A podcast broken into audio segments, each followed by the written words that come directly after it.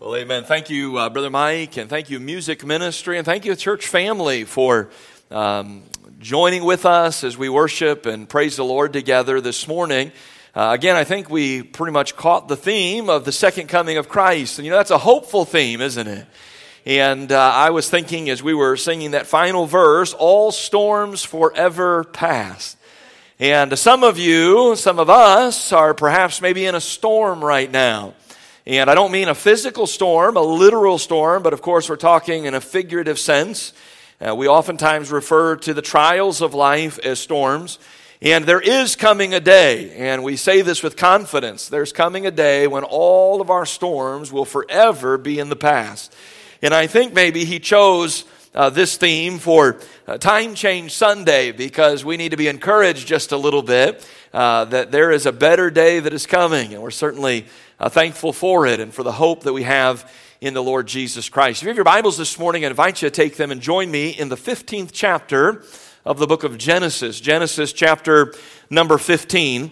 And of course, you'll find the outline uh, for the message this morning there is an insert in your bulletin. And so, if you'd like to, uh, you can follow along there uh, as we work through this particular text together. Genesis chapter number 15 and verse number 1. The Bible says, After these things, the word of the Lord came unto Abram in a vision, saying, Fear not, Abram, I am thy shield and thy exceeding great reward. And Abram said, Lord God, what wilt thou give me, seeing I go childless? And the steward of my house is this Eliezer of Damascus. And Abram said, Behold, to me thou hast given no seed, and lo, one born in my house is mine heir. And behold, the word of the Lord came unto him, saying, This shall not be thine heir, but he that shall come forth out of thine own bowels shall be thine heir. And he brought him forth abroad, and said, Look now toward heaven, and tell the stars if thou be able to number them. And he said unto him, So shall thy seed be. Notice verse number six. And he believed in the Lord, and he counted it to him for righteousness. I'd like, to, I'd like for you, if you're in the habit of marking your Bible, to mark the phrase that's found in verse number one, where the Bible says, The word of the Lord came unto Abram. The word of the Lord. In the previous chapter, and we have to sort of go back just a couple of verses because the verse number one begins with the phrase, after these things the word of the Lord came unto Abram. And so, what, what had happened in the previous chapter? Well, we discussed it just a little bit last week, but we discovered that Abram in the previous chapter had learned that his nephew Lot had been captured in an attack uh, on the city that he was living in. We learned of that in chapter 14, verses 12 and 13. And Abram uh, immediately began to pursue after his nephew. He recovered his nephew and those that had also been taken captive, and he returned him back to his home. Upon this return from battle, Abram is met by two kings. The first king is a man by the name of Bera, and he was the king of Sodom. And we see that in chapter 14 and verse number 17. The second king that met Abram upon his return from battle is a man by the name of Melchizedek. He is the king of Salem. So you have Bera, the king of Sodom, meeting Abram. You have Melchizedek, the king of, uh, of, of, Salem, meeting uh, Abram. And of course, Melchizedek was much more than just a king. Melchizedek was the priest of the Most High God. Somewhat of a mysterious figure here in our Old Testament. And of course, uh, his story is given to us in a little, little, bit more detail in the book of Hebrews. Uh, for the sake of time, we don't have time to delve into exactly who he is, but he certainly is a interesting character nonetheless. But we discover that he greets Abram with a word of blessing and with also a wealth of provisions. As he's returning from battle, he gives him wine and he gives him bread. Abram's meeting with the king of Sodom would feature that king offering Abram the spoils that he had won in battle, but just requesting in return that he give him the people that he had recovered in battle.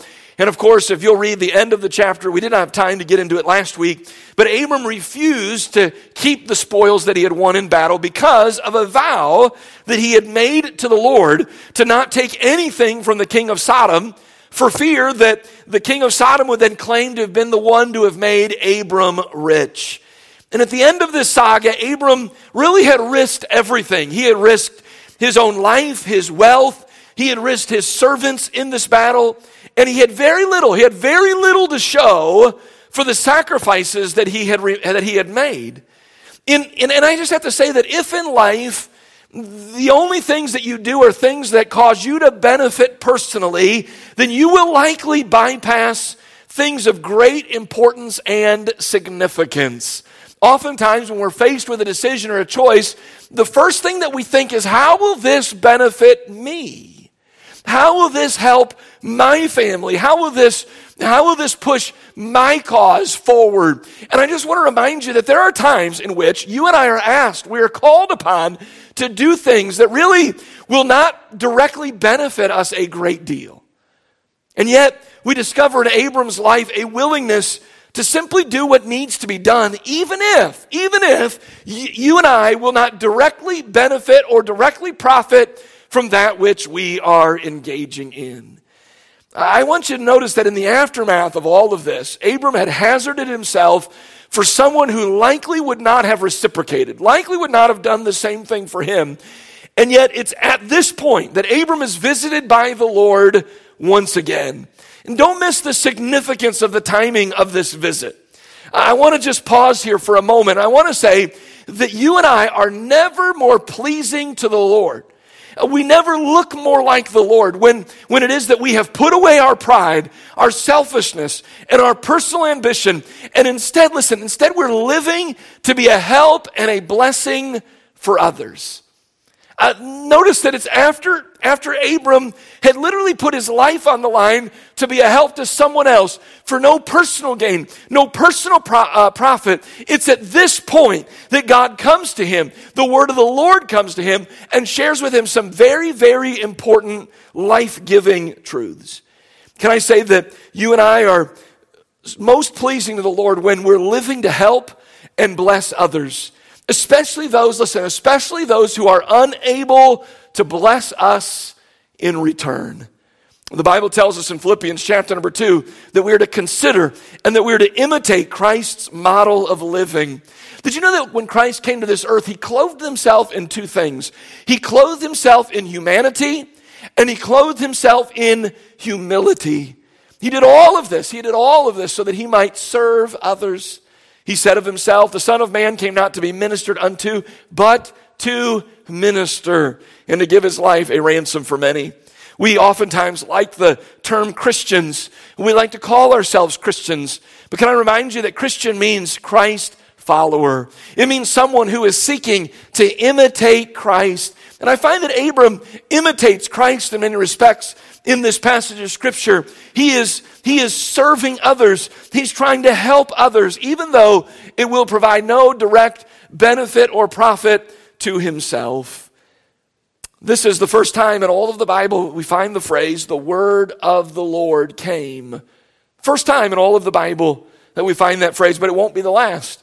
In fact, this phrase is found 92 times in your copy of the Bible. We can say, listen, you and I can say with confidence, every time we open this blessed book, we can say with confidence that the word of the Lord has also come to us. Isn't that a blessing? To know that God is still speaking. He is still speaking today. And how is He speaking? He is speaking directly through His Word. Because of the inspiration and preservation of this precious book, you and I, every time we open it, the word of the Lord is coming unto us. You may consider yourself this morning to be lacking in some, in some way. As you look at your life, you might say, Well, I wish I had a little bit more of this, or maybe I wish I had a little bit more of that. But can I tell you that every one of us are abundantly blessed? Why? Because we have the Word of the Lord. We have the Bible. Uh, we have a message, a direct message and revelation from God Himself. And did you know that because we have that, we have everything that we need to live a blessed life down here and, and someday to enjoy eternal life over there? Now, what a blessed thing it is to have a copy of God's Word. And yet, how many people have the Word of the Lord in their home? Maybe they even have it on their phone or their mobile device. Perhaps maybe they even have a, a, uh, a copy of a Bible verse that hangs in a hallway or uh, in a bedroom, or perhaps, uh, you know, you get in your car and, and you have a Bible, a, a, car Bible, and maybe you've got a Pew Bible. You save your seat uh, with your Pew Bible, and you've got a Bible at home. And yet, how often, how often do we have Bible upon Bible, and yet we never really stop to consider what it has to say to us? If all the Bible that you're getting in your life is when you come here, you're not getting enough Bible. We wouldn't be satisfied, would we, with one meal a week? You know, as, as, as Americans, we we're, pretty, we're, we're pretty accustomed to three meals a day. And yet the Bible is clear that it is our food, it is our nourishment. Uh, the Old Testament character Job said, I have esteemed the words of his mouth more than my necessary food. Yet so many Christians are getting a, a diet of about a one meal a week spiritually. It's not sufficient. You and I need more. We need more of the word of the Lord coming unto us. And I want you to consider that Abram uh, may have been experiencing some level of doubt about what he had given up to reclaim Lot. But I want you to see that his perspective would be altered when the word of the Lord came to him in the 15th chapter of Genesis. What did the word of the Lord say to Abram? A man, a man who had hazarded his life to be a help and a blessing to someone else, who had lived his life for others up until this point and, and really had not sought his, uh, his own profit and his own benefit. What did the word of the Lord that came unto him have to say? Well, there's three specific things that the word of the Lord gave to Abram in our text. Number one, I want you to consider with me that the word of the Lord, first of all, gave Abram peace. The word of the Lord gave Abram peace. Would you look with me at the very, very beginning of this message? The word of the Lord came unto Abram in a vision, and here's what, he, here's what it had to say. Number one, fear not, Abram. Fear not. Abram's venture in the previous chapter, if you stop to think about it, had left him in a really vulnerable place.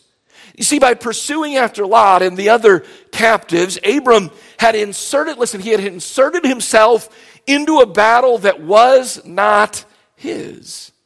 You see, in Genesis chapter 14, in verse number 1, there are four kings, and they, they come and they fight with five kings that are identified in Genesis chapter number 14 and verse number 2. Abram is not a resident of the four kingdoms that are mentioned in chapter number uh, verse number one. He is also not a resident of the five kingdoms that are mentioned in verse number two. So in, in essence, in reality, this battle is really not Abram's battle. Periodically, someone will come to me and they'll say, uh, Pastor Pete, did you hear? Uh, did you hear about what's going on at so and so church, or did you hear what's happening in this movement or in that movement? And I can, I can honestly kind of step back and say, you know, I didn't hear that. But the truth of the matter is, that's really not my battle. I'm not a member of that church. I'm not a part of that movement. So it really doesn't apply to me. I really don't have a whole lot to say to it because that's not my battle. Perhaps maybe I'll hear of a, I'll hear of a family uh, that maybe is not connected with this church. And, and uh, I'll, I'll learn of, boy, they're really dealing with this or they're really dealing with that. And I'll sort of kind of take a step back and I'll say, wow, well, that's, that's too bad. That's unfortunate, but that's not my family. Therefore, that's not my battle. I really don't have anything to do with that. And Abram could have sort of taken that approach, but listen, it became his battle. It became something of interest to him when in that battle, his nephew Lot was taken captive. The Bible tells us that 12 years, Sodom and Gomorrah and the other three kingdoms that are identified in verse number two, that they had served a man by the name of Chedorlaomer, who was the king of Elam. But in the 13th year of this captivity or this bondage, those, those five cities, they rebelled. And it was in the 14th year that this king had gathered several other allies, three other kings and kingdoms to respond to this rebellion by waging war against Sodom and Gomorrah and the other cities and kings that are identified. Again, this battle was between these kings and the inhabitants of these cities and these kingdoms. Abram had no part in this battle until, until his nephew became a captive as a result of the conflict. Abram's love for his family and for his nephew, a, a young man that in, in many respects was like a son to him, would lead Abram to getting involved, to, to going after and, and fighting And, and, and that involvement perhaps would lead to Abram beginning to wonder did I make a mistake? You see, Abram was relatively new to this part of the world. He was really, if you think about it, he was really just a, a farmer with a large ranch. I mean, that's basically what he was. He had maybe a, plot of land and he had some cattle and he had some servants, and it would seem that he was a wealthy man, but, but in reality, he was not a king and he had no kingdom and perhaps he was beginning to wonder and beginning to think, you know, was it wise for me to have gotten involved in this matter? Have I, have I sort of put a target on my back? Have I, have I made my, have I made my ranch, my servants, my family, have I, have I made them, uh, put them in a vulnerable place by engaging in this war? I have to think that doubt and fear must have begun to fill his heart and his mind until, until the word of the Lord came unto him. And what's the first message God tells him? God tells him, Fear not Abram. What do you suppose Abram was afraid of?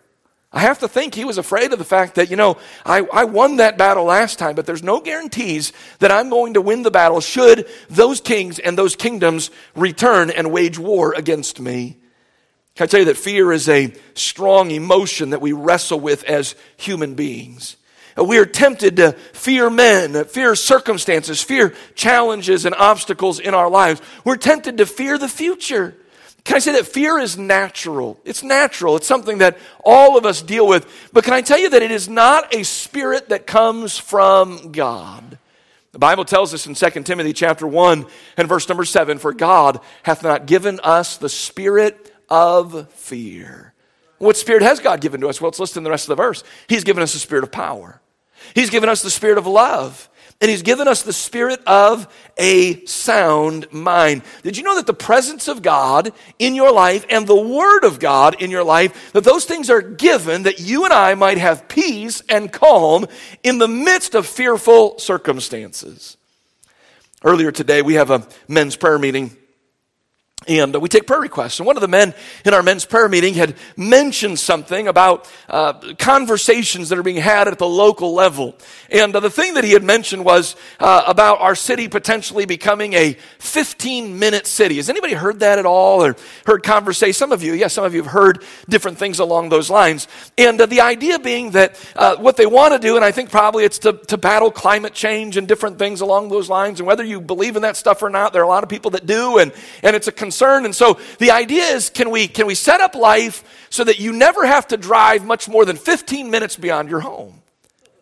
Well, in that, in that conversation, people started talking about checkpoints and, and all those sort of things. And my son comes with me to that prayer meeting. He's, he's 10 years old, turned 10 years old yesterday. And I, could, I, I was watching him, and he's getting real nervous. He's looking at me, and he's looking at the person who asked the prayer request. And I mean, you could just see the question marks are filling his mind. We divided up to go to prayer, and, uh, and he's saying to me, Dad, I have two questions. And I said, Well, we got to pray now, buddy. No, I got two questions what's that talk what's that 15 minute thing talking about? Because you know i know the ice cream store is more than 15 minutes from my house and i don't want to think about life without the ice cream store. I mean he's getting really stressed. And i mean we drove up to mcdonald's after our prayer meeting and he's asking me dad you know is this thing real? And i said i have no idea if it's real or not. I, I, I, I don't know. And, uh, and, and I, I, don't have, I don't have a whole lot of answers about certain things that are being talked about whether something like that ever happens or not i have no idea. But here's what i do know. I knew i know we have a god in heaven and i know he wants wants his people not to be filled with fear. Yet, too many of us, too many of us allow fear to hold us captive. Oh, we're, we're filled with fear and anxiety and worry and stress about this or about that. Did you know that the message of God to his people throughout the Bible is a message of fear not? Think about the book of Isaiah. In the book of Isaiah, you will find that message over and over and over again. Listen to Isaiah 41 in verse number 10. Fear thou not. Why? For I am with thee.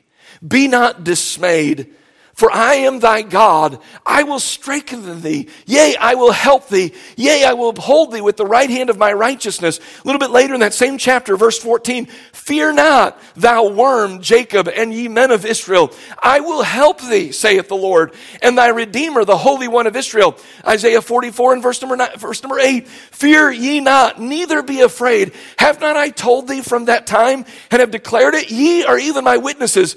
Is there a God beside me? Yea, there is no God. I know not any. Why should I be filled with dread and fear about who the president is, or about who the Speaker of the House is, or about this dictator or that dictator? Wait a minute. I serve the God of the universe. I don't have to be filled with dread. I don't have to be filled with fear and filled with anxiety. Isaiah 51 in verse number 12, I, even I, am he that comforteth you. Who art thou that thou, that thou shouldest be afraid of a man that shall die and of the son of man which shall be made as grass and forgettest the Lord thy maker that hath stretched forth the heavens and laid the foundations of the earth. Somebody says, well, yeah, that guy has a lot of power. Does he have power who stretched forth the heavens? Does he have power that laid the foundation of the earth? No one, listen, no one can compare, compare to our God. Therefore, you and I should not be filled with the spirit of fear. Oh, we serve the God of the universe. I don't know what it is that fills your heart with fear today. I mean, the fear of Abram was a very real thing. He had engaged in battle and he knew, he knew that that had put him in a very vulnerable place. And yet God came to him and God said, Don't be afraid, Abram. Some of you, you're facing some things in the next few days. As a pastor, I know some of you, some of you, you have surgery on the horizon or you have a family member that has surgery on the horizon. You know what God's message to you today is this? Fear not. Don't be afraid. Some of you, you're looking at uh, you're looking at the economy, and we heard of a major bank in California that failed this this past week, and and when we're hearing prognosticators say, well, that's just going to be the first of many, and we start to think about anxieties as it relates to the economy. And you know what God's word says to us today? God's word says, don't be afraid of that. Don't be filled with fear. Some of you, you've noticed something not quite right with your body. Maybe there's a pain, or maybe there's a feeling of discomfort, or maybe something's not working the way that it should be working, and you've got a, an appointment, or perhaps maybe they've done some scans, and, and you're still waiting the results of those scans, and you're tempted to be filled with fear. And you know what God's Word says? God's Word comes to us, and it fills us with peace. Don't be afraid. Don't be afraid. Fear not. Abram's fear about his status and this foreign land and what might lie ahead was met with the peace and calm that only comes as we hear the word of the Lord. I tell you that in a world that is filled with fear and uncertainty, the people of God should display an unusual calm. Why? Because we know our God will meet every need and supply the peace that we so often lack in our flesh. Notice, secondly, the word of the Lord not only gave Abram peace, but the word of the Lord gave Abram protection.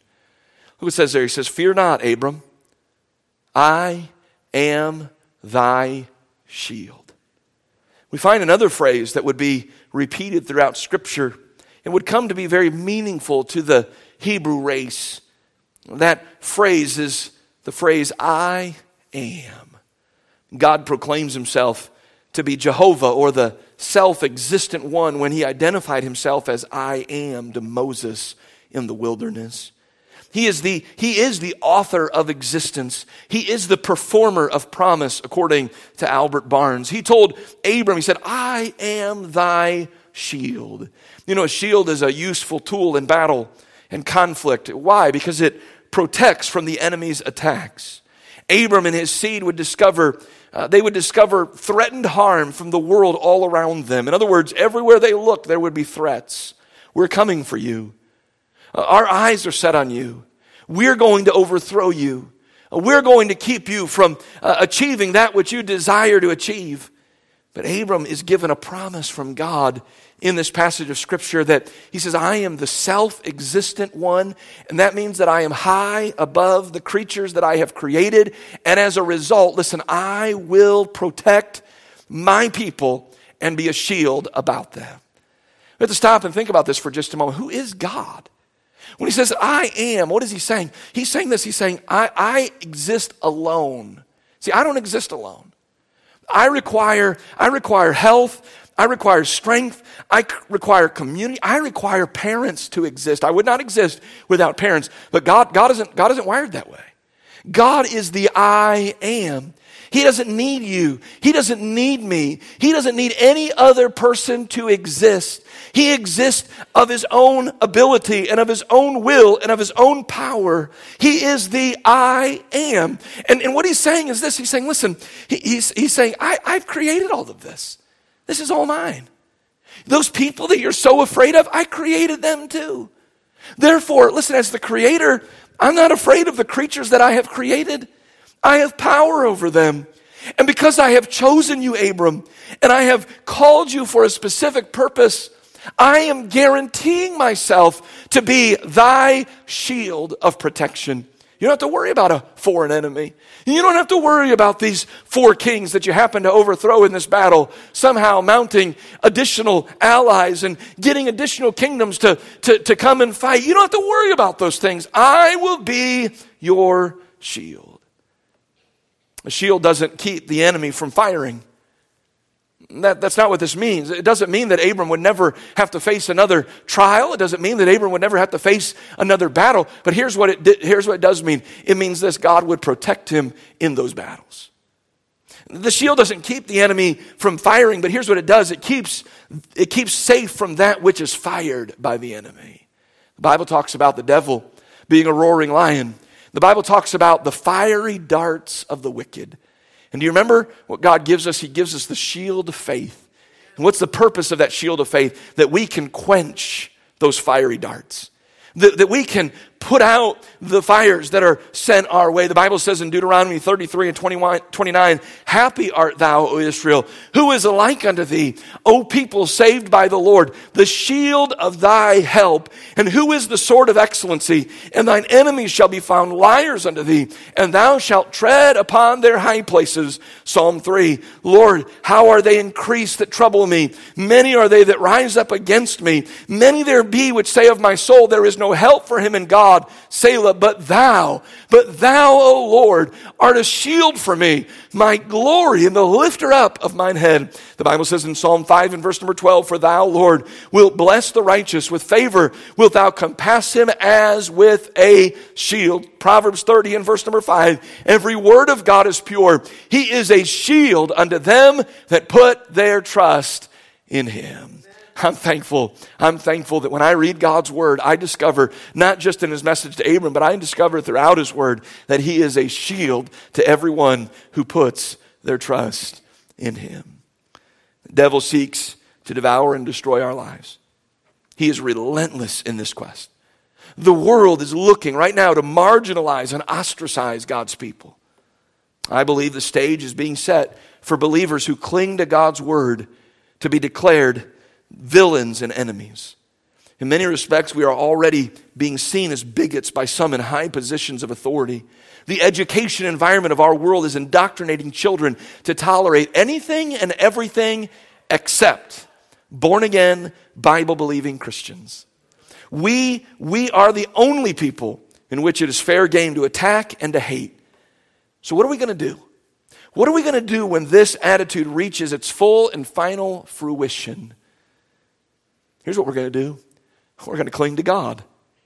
Why? Because He is our shield of protection. Well, the Lord has been so clear to me in recent days as it relates to this. I've been thinking about the children of Israel. And throughout the Old Testament, they would find moments in which their hearts were filled with great fear and anxiety.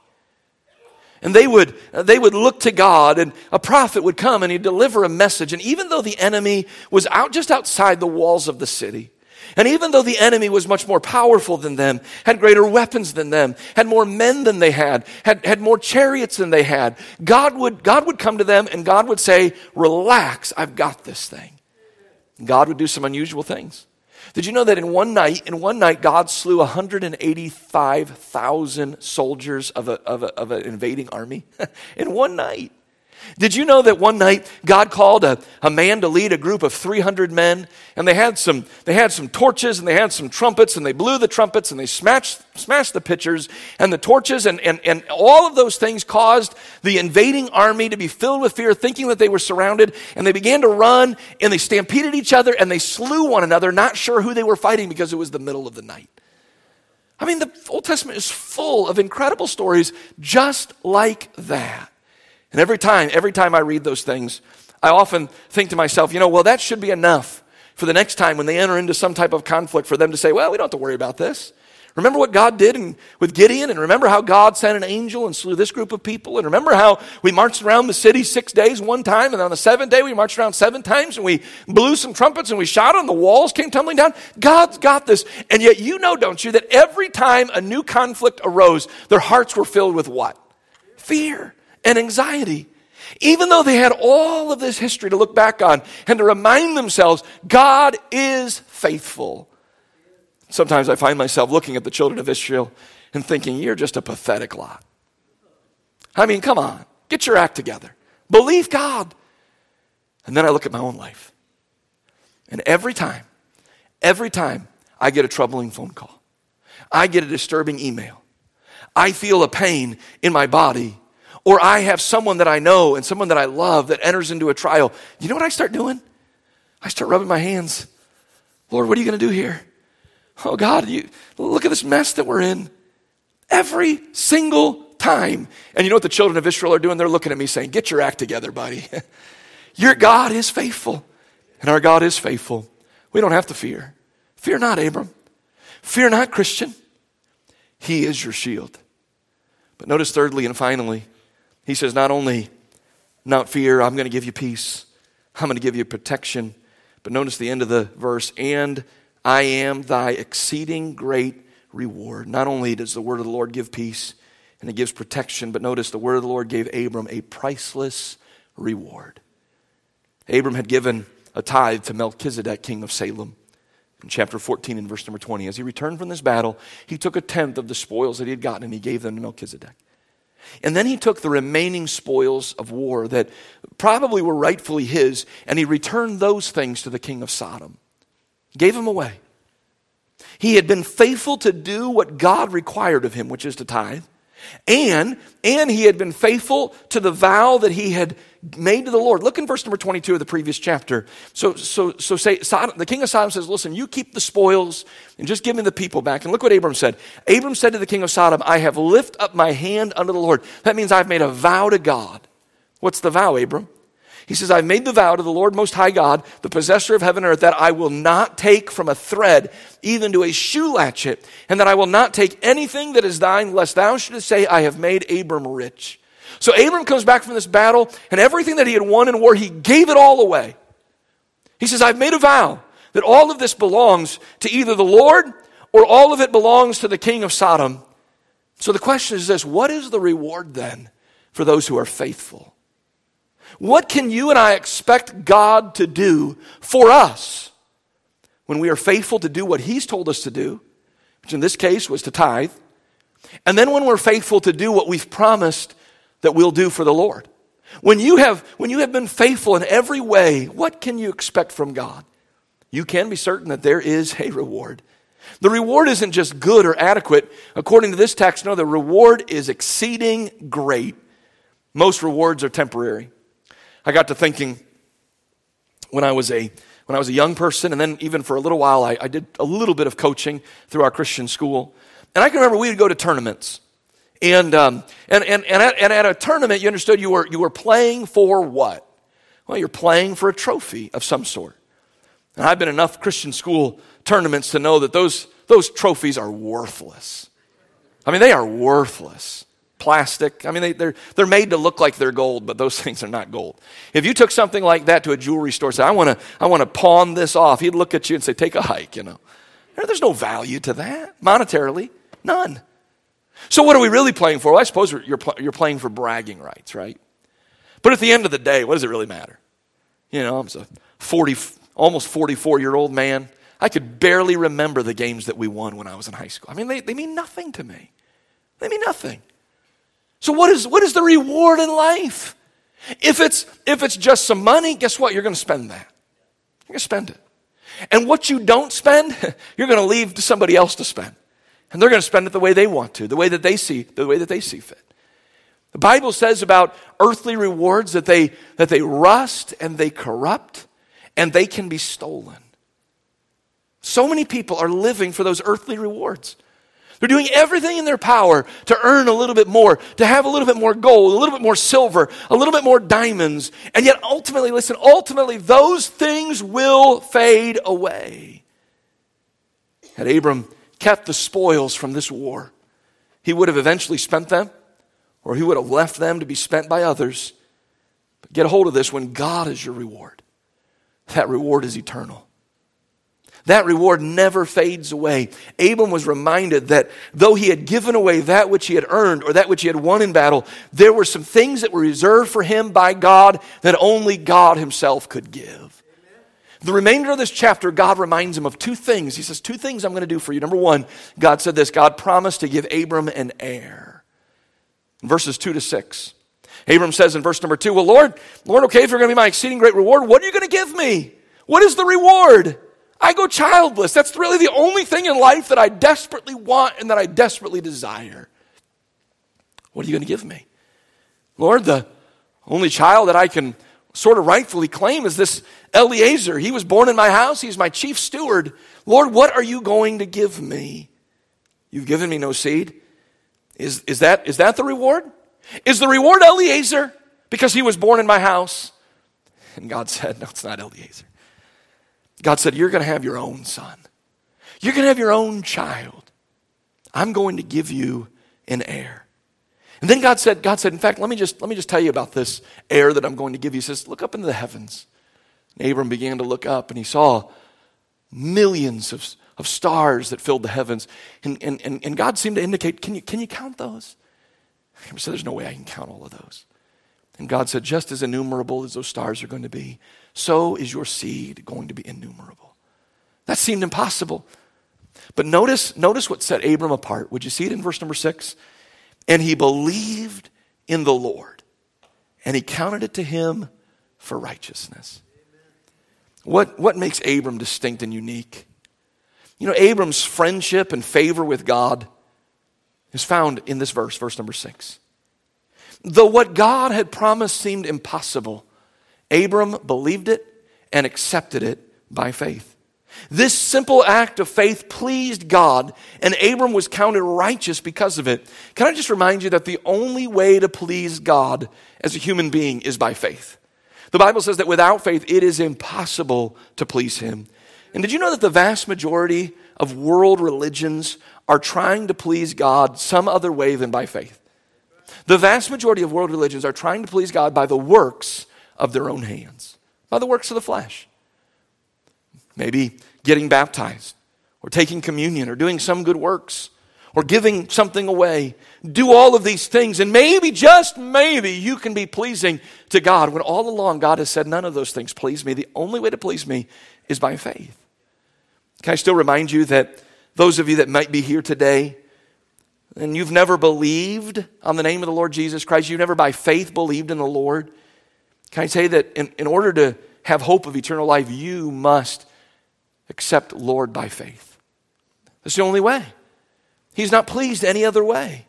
God will never, listen, God will never count you righteous simply because you go to church or because you give some money away or because you try to live a good life. The only way that God will count you righteous is if you believe in the Lord.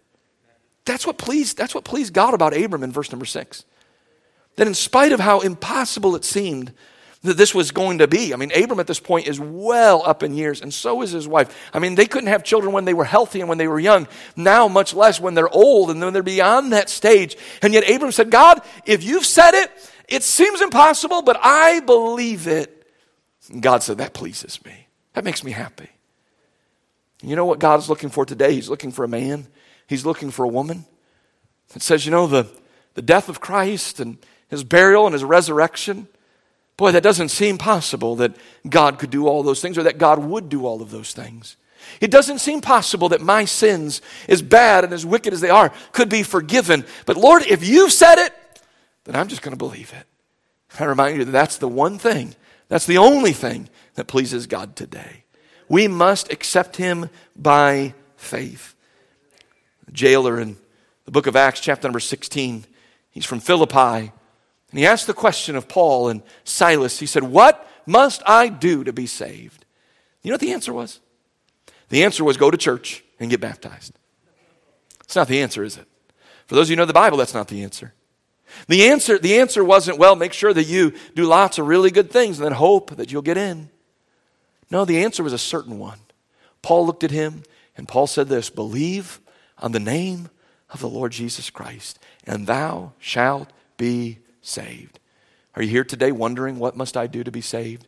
Here's the answer believe. Believe on what? Believe on the name of the Lord Jesus Christ. Then God promised to give Abram the land in verses 7 to 21. I wish I had more time to develop this. But God, God did two things. He gave two illustrations of these promises. He said, Look to the stars. And Abram did. He said, That's how innumerable your, your, your seed is going to be. And then he said, This land is going to be yours. And Abram wondered, Lord, how are you going to do that? And God said to Abram in, in this text, He said, I want you to take some animals and I want you to divide them. Now, I, I, I don't mean to be um, gross or, or, disrespectful today, but he simply, simply meant that you need to slaughter these animals and you need to cut them up into pieces, and I want you to just kind of scatter them uh, in a certain region. You say, well, what was the meaning of this? Well, in those days, when a, when a man was going to enter into a covenant, a covenant was a very, very serious thing. And that covenant, they would divide. They would divide animals and they would slaughter them and, and, divide them up into pieces and they would scatter them.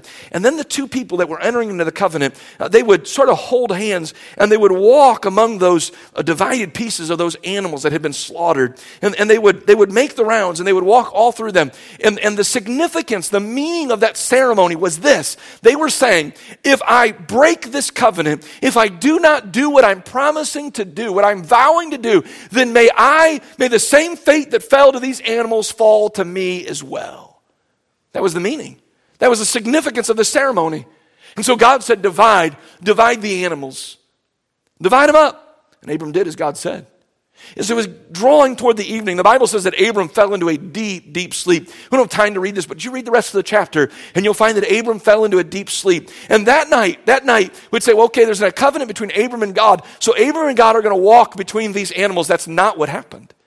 The Bible says that as Abram was sleeping, he watched something unusual take place. He, he, saw a smoking furnace and he saw a burning lamp come down from heaven. And those two things began to make their way among the divided animals. Those two things represented the I am, the self existent one. You know what God is saying? God is saying, No human being walks with me, makes any promises to me that they can ever keep. God is saying, I am the promise maker and I am the promise keeper. I commit my life to the Lord, and I'm going to heaven someday, not because of anything that I have done, but because God keeps his promises. He is the covenant keeping God. I am nothing, he is everything. Our God is the all powerful, self existent one. Uh, he is the only one who is faithful to do exactly what he says.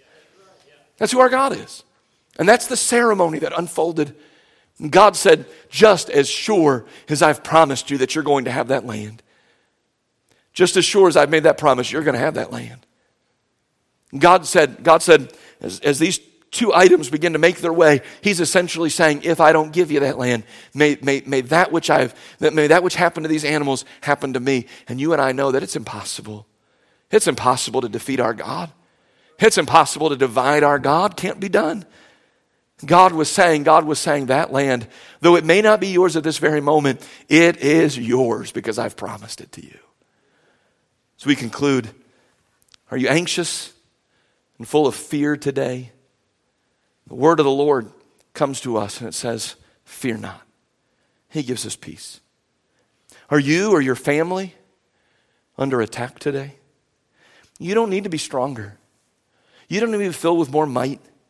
You don't need to fight that battle yourself. Hear what the word of the Lord that came unto Abram says He is your shield, He's your protection. Have you done all you can to be obedient to the Lord and to fulfill the vows that you've made to Him? Do you sometimes wonder what's going to be my reward? hear the word of the Lord today. He is your exceeding great reward. Our heads are bowed and our eyes are closed.